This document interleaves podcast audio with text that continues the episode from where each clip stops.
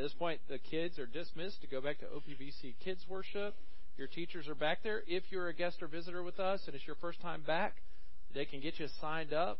It's a great time. They're going to hear the gospel, and I always have a blast. So, and there they go. How quickly can they get out of here before he starts talking? All right. I'm going to ask the rest of us to turn to Genesis chapter 39, if you would. Genesis chapter 39. Now, the great news is that if you were here last week, um, this week's sermon is normal. Okay? Um, last week's sermon, uh, I was told after the service last week that what I needed to do, um, really, the fact is that Genesis 38, Judah and Tamar needed to be a seminary exercise where you walk into a preaching class in seminary and you say, okay, here's the deal. It's Mother's Day. Genesis 38. Go. Because um, it was wacky, wasn't it? Um, but I hope what you got out of it was that God is a God of grace. Uh, for, for mothers, for those who also find themselves falling into temptation, or sometimes just leaping headlong into temptation, that God is a God full of grace.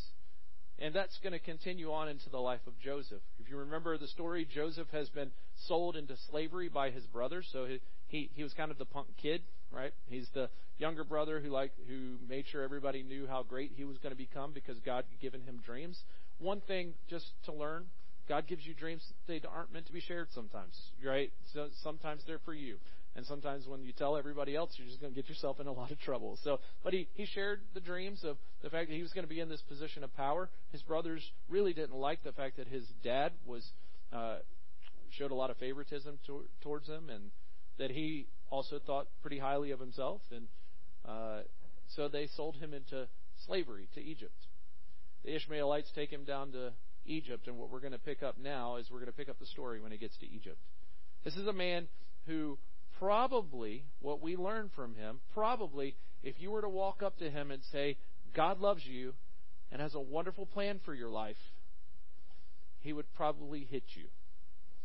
I mean, think about this. What's going to happen in his life? He, he doesn't want to hear, God loves you and has a wonderful plan for your life because his plan is going to hurt. But the amazing thing about Joseph is he also just takes it and he takes it in faith.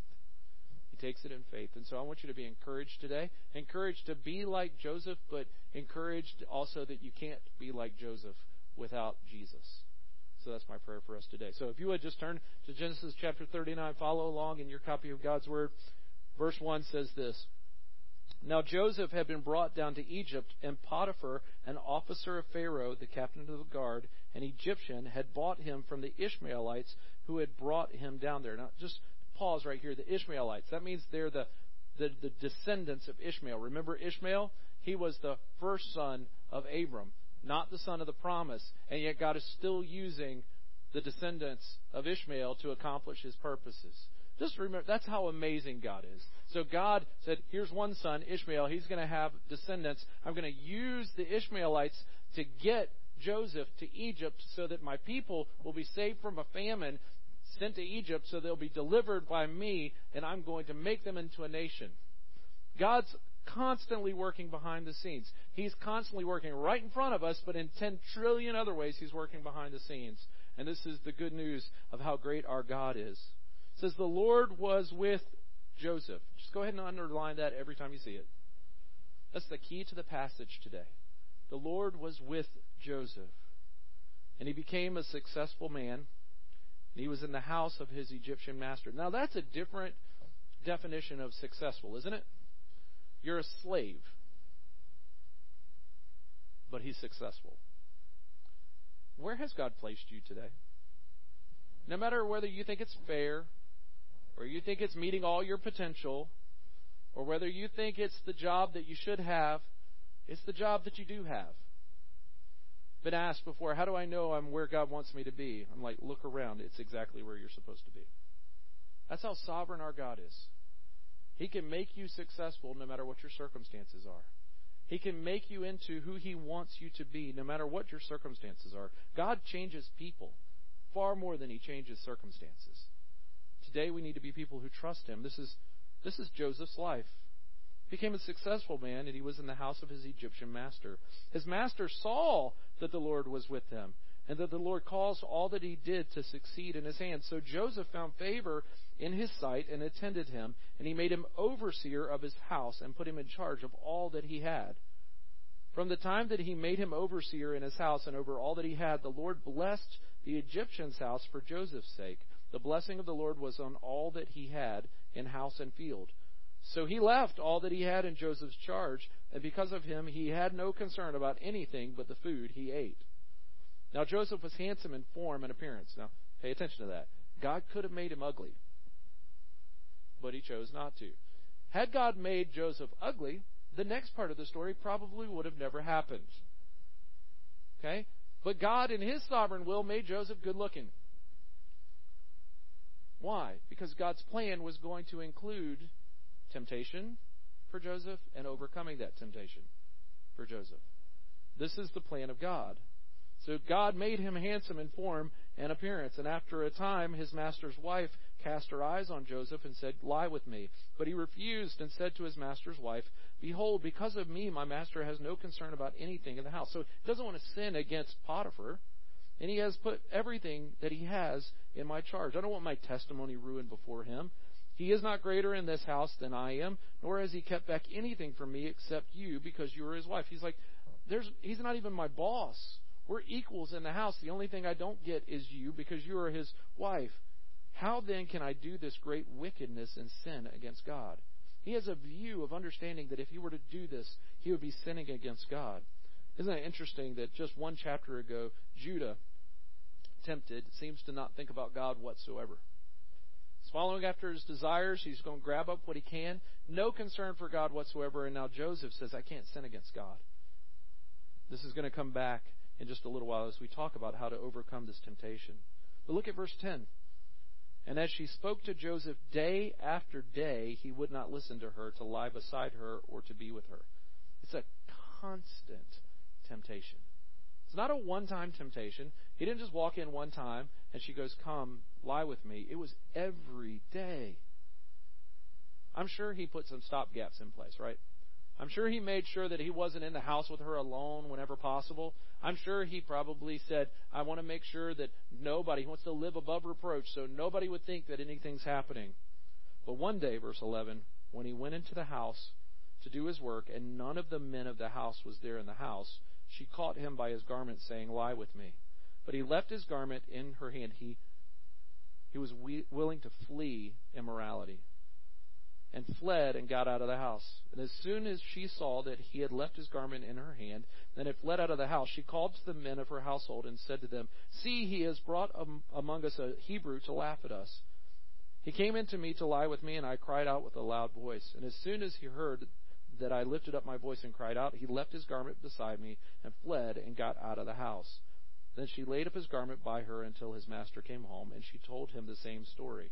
Now, just understand, look at the symmetry of the story really quickly. Joseph. Joseph's brothers deceived his dad by a garment that could identify who he was. Judah left behind his signet and his staff that would show who he was when he committed this sin. And now this temptation is on Joseph and he flees, and still behind is left something that would identify him. And now it's going to be used to deceive, and it's going to be used to throw him in prison. Things aren't really going well for Joseph right now. This isn't fair. This is injustice. What's your reaction when injustice hits? What's your reaction when people aren't fair to you? What's your reaction when you're accused and it's just not true? This is a man who desired holiness and godliness, and a man who's now caught up in someone else's sin. She told him the same story, saying, The Hebrew servant whom you have brought among us. Doesn't it sound just like Eve? Remember? And Adam. Remember their whole, when they were caught in sin? When Adam goes, The woman that you gave to me? Right? This is the same, deferring somebody else's problem. This wasn't my fault. The Hebrew servant whom you have brought among us came in to me to laugh at me, but as soon as I lifted up my voice and cried, he left his garment beside me and fled out of the house. As soon as his master heard the words that his wife spoke to him, This is the way your servant treated me, his anger was kindled. And Joseph's master took him and put him into prison, the place where the king's prisoners were confined, and he was there in prison. This is what happens. He's falsely accused. His master, Potiphar, who had trusted him with everything, throws him in prison. What's interesting is what should have been the punishment for this would have been for a slave, execution immediately. Now, what that tells me, first of all, is God is a God of mercy and grace in order to spare Joseph's life, even though he was thrown in prison. The second thing it probably tells me is that Potiphar didn't trust his wife. He probably went, nah, I don't know how much I can trust what you're telling me right now. Right? He probably knew her really well. And in this moment, Joseph is spared even in this sinfulness of another person, even in the midst of this injustice. Look at verse 21. But the Lord was with Joseph and showed him steadfast love and gave him favor in the sight of the keeper of the prison. How is being in prison unjustly steadfast love. That does not work in my brain. Does it work in yours? That being in prison would be God's steadfast love and faithfulness to him? But God showed him steadfast love and gave him favor in the sight of the keeper of the prison. And the keeper of the prison put Joseph in charge of all the prisoners who were in the prison. Whatever was done there, he was the one who did it. The keeper of the prison paid no attention to anything that was in Joseph's charge because the Lord was with him.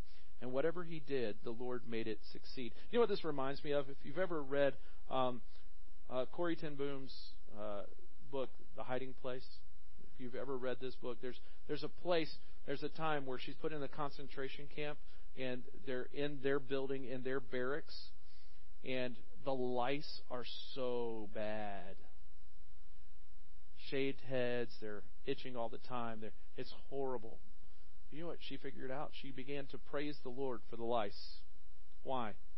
Because the guards wouldn't come in. This is Joseph's plight. As a slave, he's given such favor by God that even in all of the injustice of his slavery, he's left alone to flourish because God is with him. When he's thrown in prison, the guard trusts him so much that here's God is with him, he's shown favor, and even in prison, the guard leaves him alone. The guard's willing to just go watch TV, guard's just off taking a nap, whatever it may be, and Joseph is left alone. Have you ever just stopped and thought how bad things could be? When things are bad, we have a tendency to think they're as bad as they ever could be. But have you ever just stopped in those moments and thought, how bad could it be if God was not with me? What's the worst that could happen? Imagine now Joseph in Potiphar's house being whipped every day like other slaves. Imagine Joseph in prison in chains, chained to a wall, being beaten by the guards. God was with him. Sometimes just a little perspective helps, doesn't it? When we're in the midst of these circumstances. Sometimes what God's doing is He's not changing our circumstances, He's changing us. And I think that, I really think that's the story of Joseph here. So, we come to this place. What happens when we see the presence of God on our lives and we're given the promise as believers that God is with us? He's never going to leave us or forsake us. Nothing can snatch us out of the palm of His hand when it doesn't seem like that's true, what do we do? What do we default to? Do we default to just grabbing up whatever pleasure we can in the world? Do we default to wishing God would do something different? Do we default to bitterness towards God? Whatever it may be, Joseph didn't fall into those traps. So he serves as a great example for us of what it looks like to walk through pain, to walk through circumstances that are unjust, and to walk through in faith. But what happens when God loves you and has a wonderful plan for your life doesn't seem to be working out? Look at Joseph's life. Joseph Joseph's standing was threatened by injustice. Remember, he was the favored son of the favored son of the favored son. God had given a promise and a covenant to Abraham, and now Joseph is the favorite son of the favorite son of the favorite son. Surely God's blessing is on this guy, and yet it seems like injustice is what's following him. So, what do you do in the middle of those circumstances? What do you do? His standing was threatened, but we're told God is with him. Hmm. His security is threatened. He's a slave. He's imprisoned. He's owned by someone else. No freedom. And yet, God is with him. His success is threatened. His brothers might be able to go out and earn all that they can. Whatever he earns doesn't belong to him. Whereas his forefathers had gone and gotten rich off the land, and even in the midst of their sin, that they had had riches upon riches heaped upon them, he's now in prison and a slave. His success is being threatened by his circumstances, but God was with him. But I want you to see today, and I, I pray that you see this in Joseph's life because I, I pray that you'll begin to see it in your own life. We tend to get in our minds an idea, maybe even an ideal, of what we think life with Jesus is supposed to look like. All right, so if I pray, right, then he's going to do X, Y, Z. If I tithe, then my business is going to be successful. If I th- this is the way we tend to think about God sometimes. That if I, then he will. Well, Joseph does everything right. And his circumstances never change. They only seem to get worse. In this chapter, we are brought to the depths of Joseph's plight. And his circumstances don't seem to be getting any better. So, what do you do in those moments? What you begin to do is what I believe Joseph does, and that he, he can lift his eyes up, as Scripture says, I lift my eyes up to the hills from where my help comes. My help comes from the Lord. So he can look and he can say, if the Lord is with me, his presence is with me, he's promised my forefathers, and I am promised that he is with me. What does it look like for me to now reside in his presence so that he's providing for me? Look at what God provides Joseph by his presence. First of all, he provides his good grace. What we need in order to endure all the hardships that we go through is not strength. We need grace. It's not being able to muscle through it and just bear with it. We need grace to endure. How many times has life just gotten so difficult that it seemed the harder you fought against it, the deeper you fell? It's like quicksand sometimes, isn't it? That sometimes the circumstances in our lives find us and we start kicking against it, we start fighting against it, we just keep sinking. But what we need in those moments is not strength, we need grace. We actually need a lifeline. We actually need someone else to get us out of the situation. Not the ability to get out of the situation, but someone else to get us out of the situation. For him, he needed someone to keep him from sinning, someone to keep him from falling into this temptation. And God's grace gives him the ability to do that. God provided Joseph with a good witness to God's faithfulness. It says in the passage that with steadfast love, he, God was with him. So even in prison, from going from a slave to the head of the household to imprisoned, God's steadfast love was securing Joseph. So, what does that look like for us? What does that look like when God is with us and God starts showing us his steadfast love? What it means is we actually can say, No, I know God is good. We can, we can actually know His love in the midst of our circumstances and say to the world around us, No, you know what? Even if my circumstances don't change, the good news is my God doesn't change either. His love is steadfast, His grace is secure. And what we tend to do is we tend to say, if my circumstances are getting worse, then God must not love me. God must be angry with me. There's no indicator anywhere in this passage of Scripture that God is angry with Joseph. And yet he finds himself in the midst of these circumstances. So let me give you a little relief today, hopefully. No matter what your circumstances are, no matter how bad it is today, does not mean that God is angry with you. In fact, I believe what it probably means is God wants you to trust Him more. That what He's after is not for you to get really strong and fight, it's for you to give up and have Him fight for you. Joseph's story is marked by God's faithfulness, God's presence, God's power. Every good thing that happened to Joseph is because God did it. And then we go on, and Potiphar can even see that.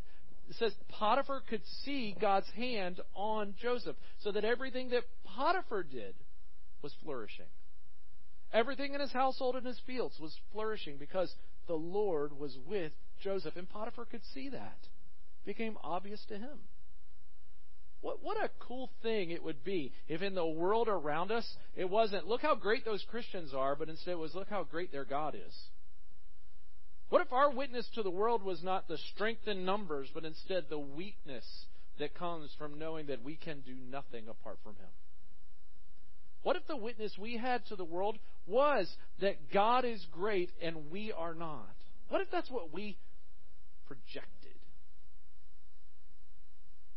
There's nothing about Joseph here other than the fact that his ruddy good looks that would cause the world to look at him and say, that guy's got it together. But he has a testimony.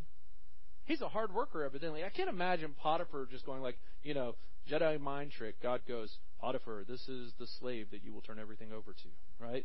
I don't think that that's what happened. I think Joseph was seen as a hard worker. He's in the house and he's making things happen.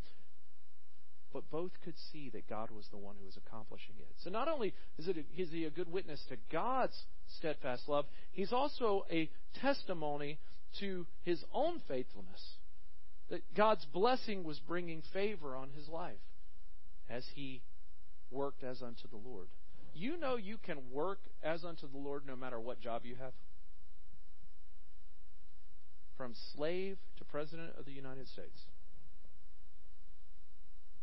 No matter what your job is in between, you can work as unto the Lord.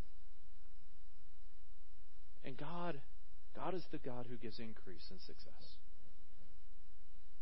That's the good news for us. So, whatever the increase, whatever the success, whatever the failures, God can work and is working to accomplish His good will and His good purpose in you.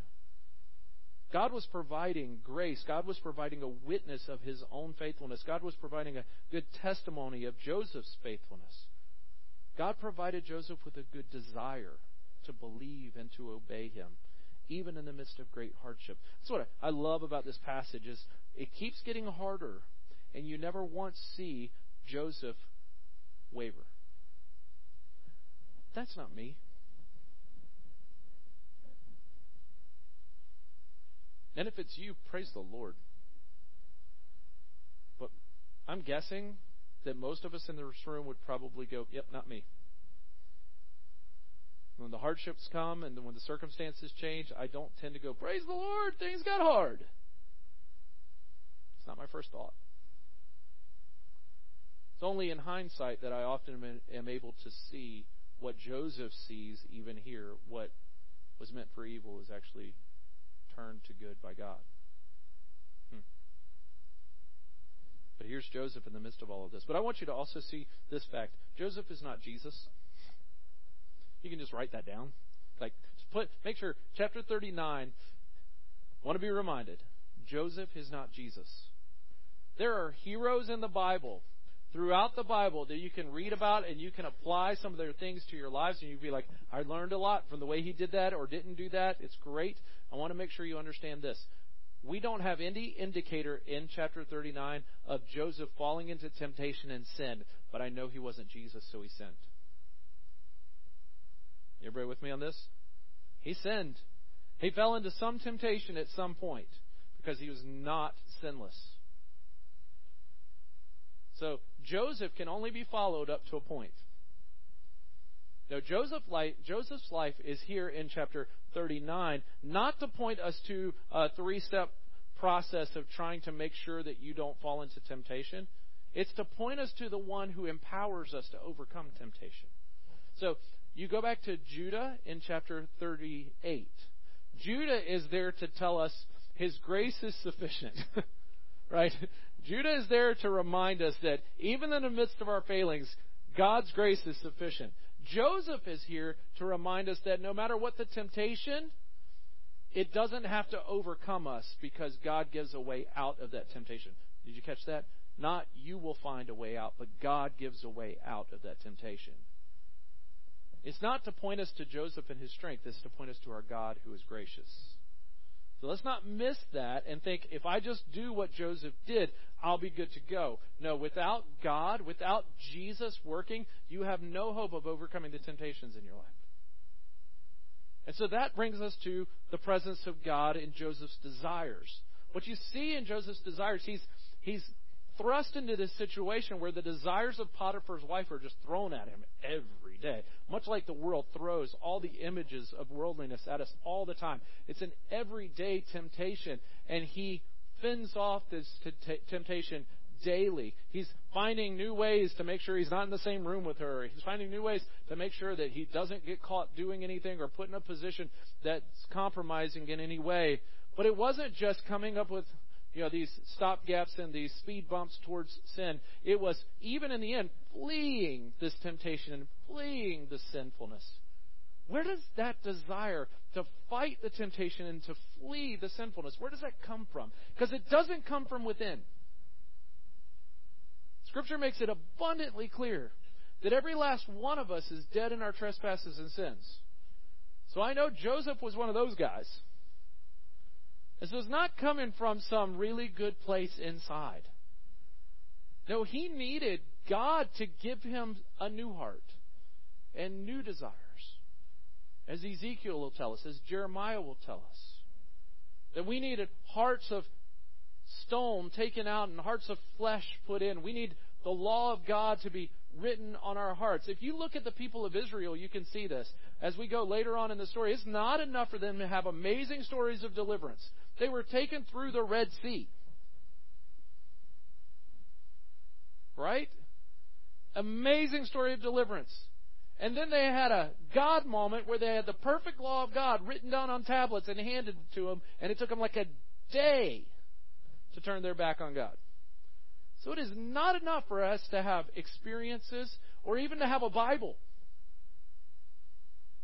We need Jesus. The Bible is God's perfect word given to us. Jesus is the Word made flesh. Let's not make our Bibles into gods. Because I can follow all the rules of the Bible and still find myself outside of the kingdom of God without Jesus. The Bible is always meant to point me to Jesus, who is the author and perfecter of my faith. And so he has all that's necessary because he has a God who is with him.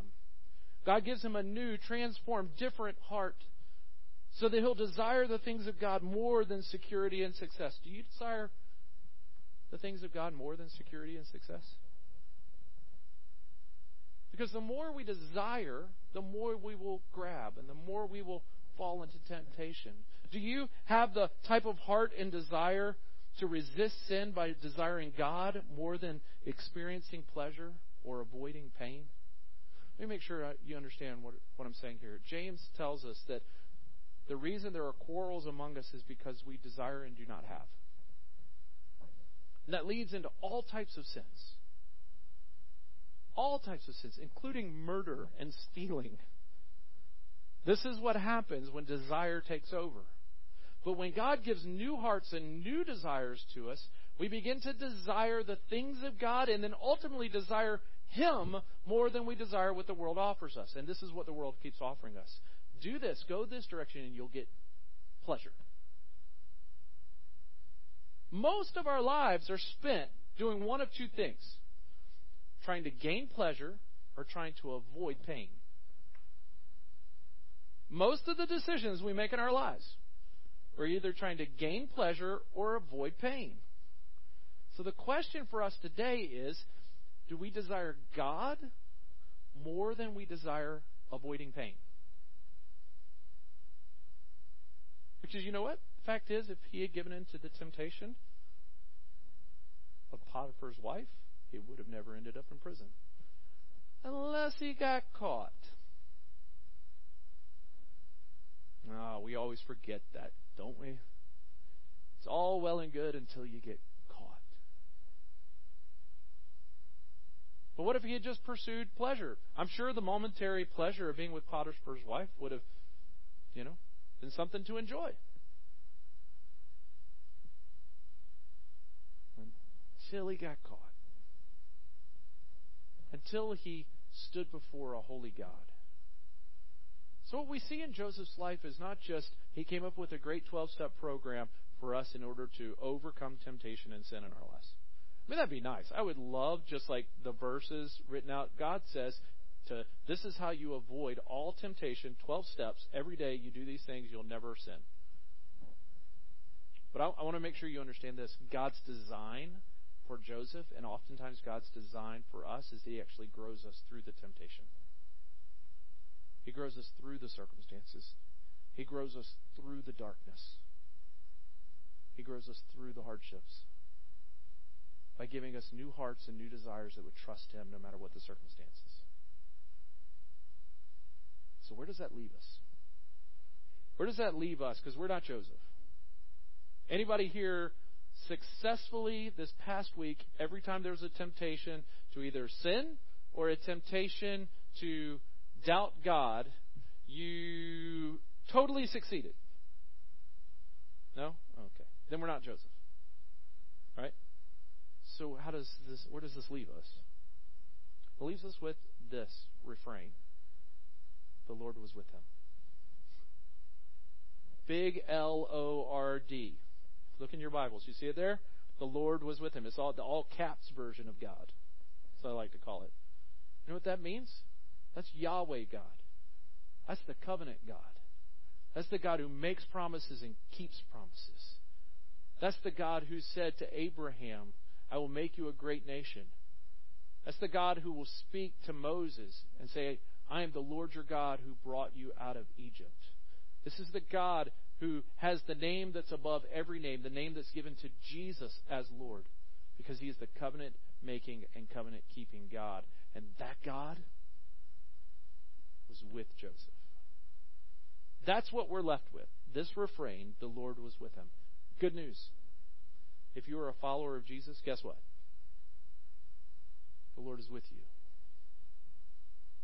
the covenant making, covenant keeping God is with you. And this is what we're promised as believers in Jesus. God promises us through his presence these things. Psalm 16:11, you'll see it there if you got one of the sheets or you can flip over to it. Psalm 16:11 says this: "You make known to me the path of life. In your presence there is fullness of joy."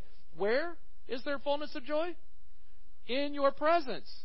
At your right hand, there are pleasures forevermore. So if we're running after trying to gain pleasure or to avoid any kind of pain, guess where pleasure is found?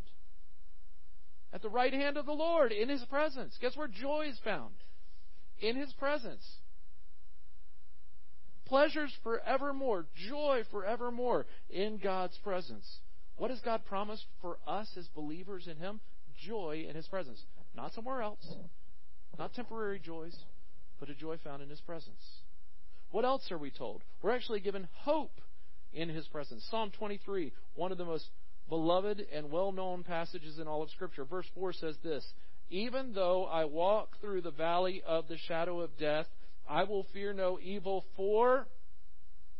Anybody? Thou art with me. You are with me. He gives hope. Your rod and your staff, they comfort me. We get the hope of knowing He's with us in the midst of walking through the valley of the shadow of death. And we're told on the other side there's a table. On the other side there's a meal. On the other side there's rejoicing. On the other side, all the things that would seek to kill you, you're eating a meal in security right in front of them. All because the Lord is with you. There's hope. So if you're in the middle of the valley right now and you're like, I don't see the light in the darkness, there is a light. His name is Jesus. And here's the thing you're looking in the wrong place. It's not at the end of the valley, He's standing right beside you.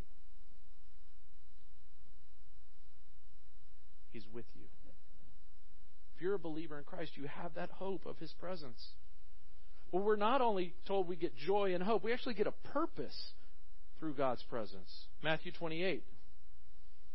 Verse 18 says, All authority in heaven and on earth has been given to me. This is Jesus speaking. Go therefore and make disciples of all nations, baptizing them in the name of the Father and of the Son and of the Holy Spirit, teaching them to observe all that I've commanded you.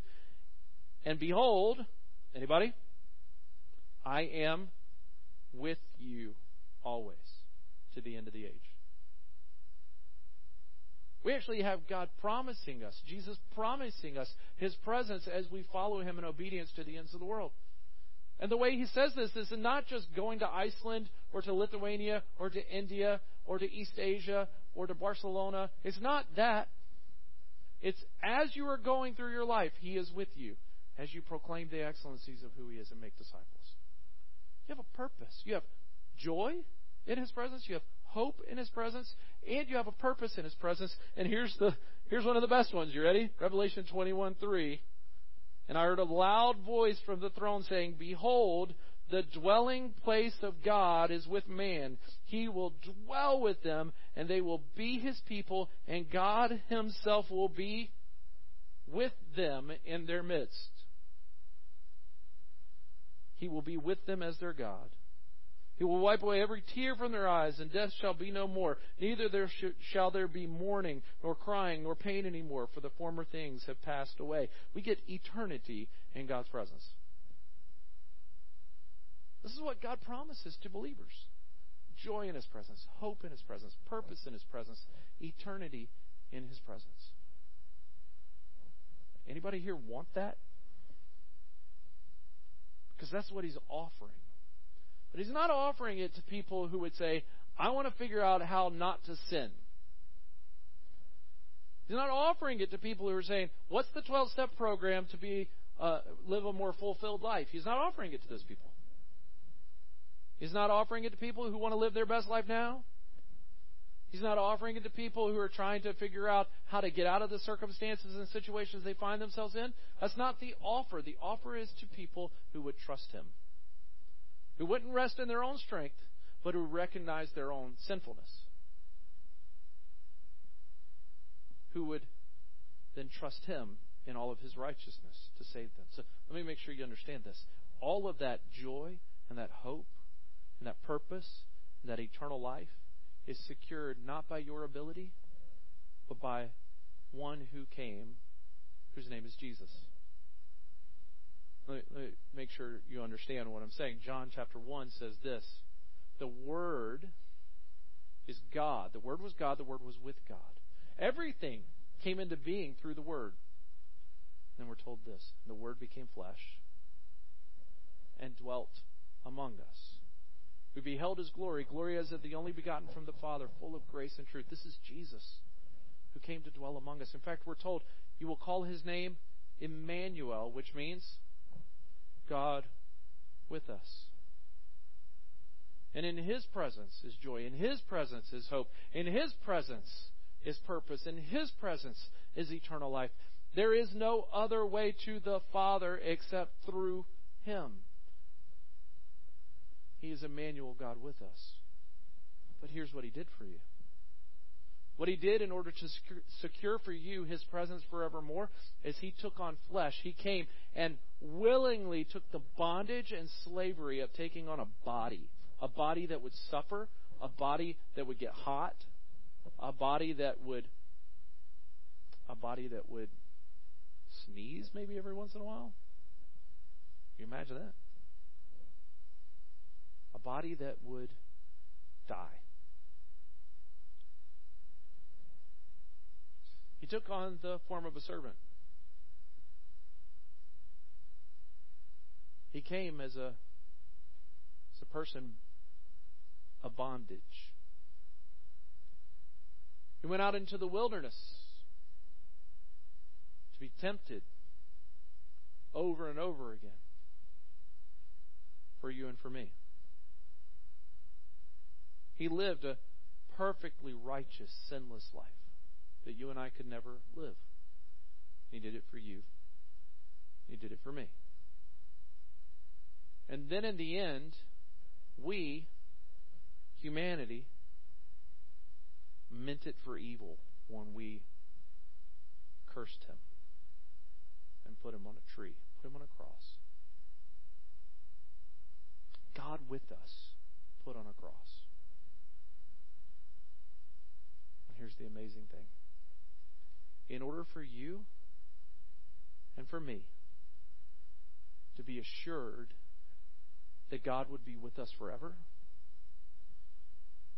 Jesus hung on that cross, and the Father turned his back. And in that moment, God was not with Jesus, so that you and I would never have to question whether God is with us.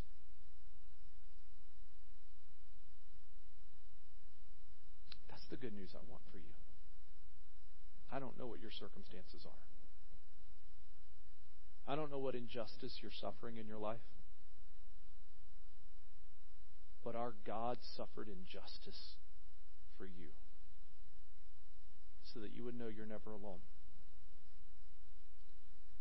that you would be accepted into his family, so that you would have God as your father, so that you would know that you are held in the palm of his hand, so that you would know that the God who is with us is always with you, no matter where you go, so that you will be part of his people, so that he will be with you for eternity. God has accomplished that in Jesus Christ. There is no other way for you to have the joy of His presence, the hope of His presence, the purpose found in His presence, or the eternal life found in His presence without Jesus who suffered in your place, suffered rejection by God so that you and I might be accepted. So, what do you do?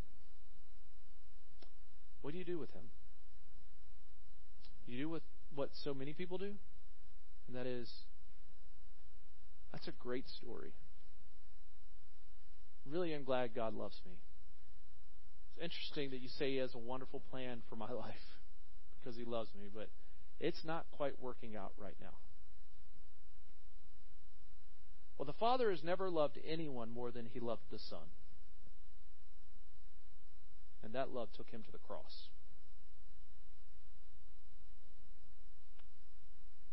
So, what in our circumstances, in our sufferings, when none of us is sinless, cause us to look at God and say, I, I just can't believe you love me. My prayer for you today is that you would look past your circumstances to see the God who is with you and loves you. The Good Shepherd, the King, the Father, the Lord. If today is a day where that comes home in your heart, in your mind today for the first time, and you say, you know what? I, I, I need to know He is with me. I, I want to talk to you after the service. Kenny's going to be in the back. He'll talk to you after the service. In fact, I'll just put this out there. If you would be willing to talk to anyone who needs more information about following Jesus and trusting Jesus, would you raise your hand if you'd say, I'd talk to somebody right now? Just look around. These people will talk to you about following Jesus today. Don't leave here without talking to somebody. Because our desire is not just to gather down here and to put on a show for everybody. Gather is to honor our, our goal is to honor the Lord, proclaim how great He is, so that our lives will be changed, marked out by His presence, so that when we go out into the world, we don't have to question when all the hardships hit. We don't have to question whether He's with us.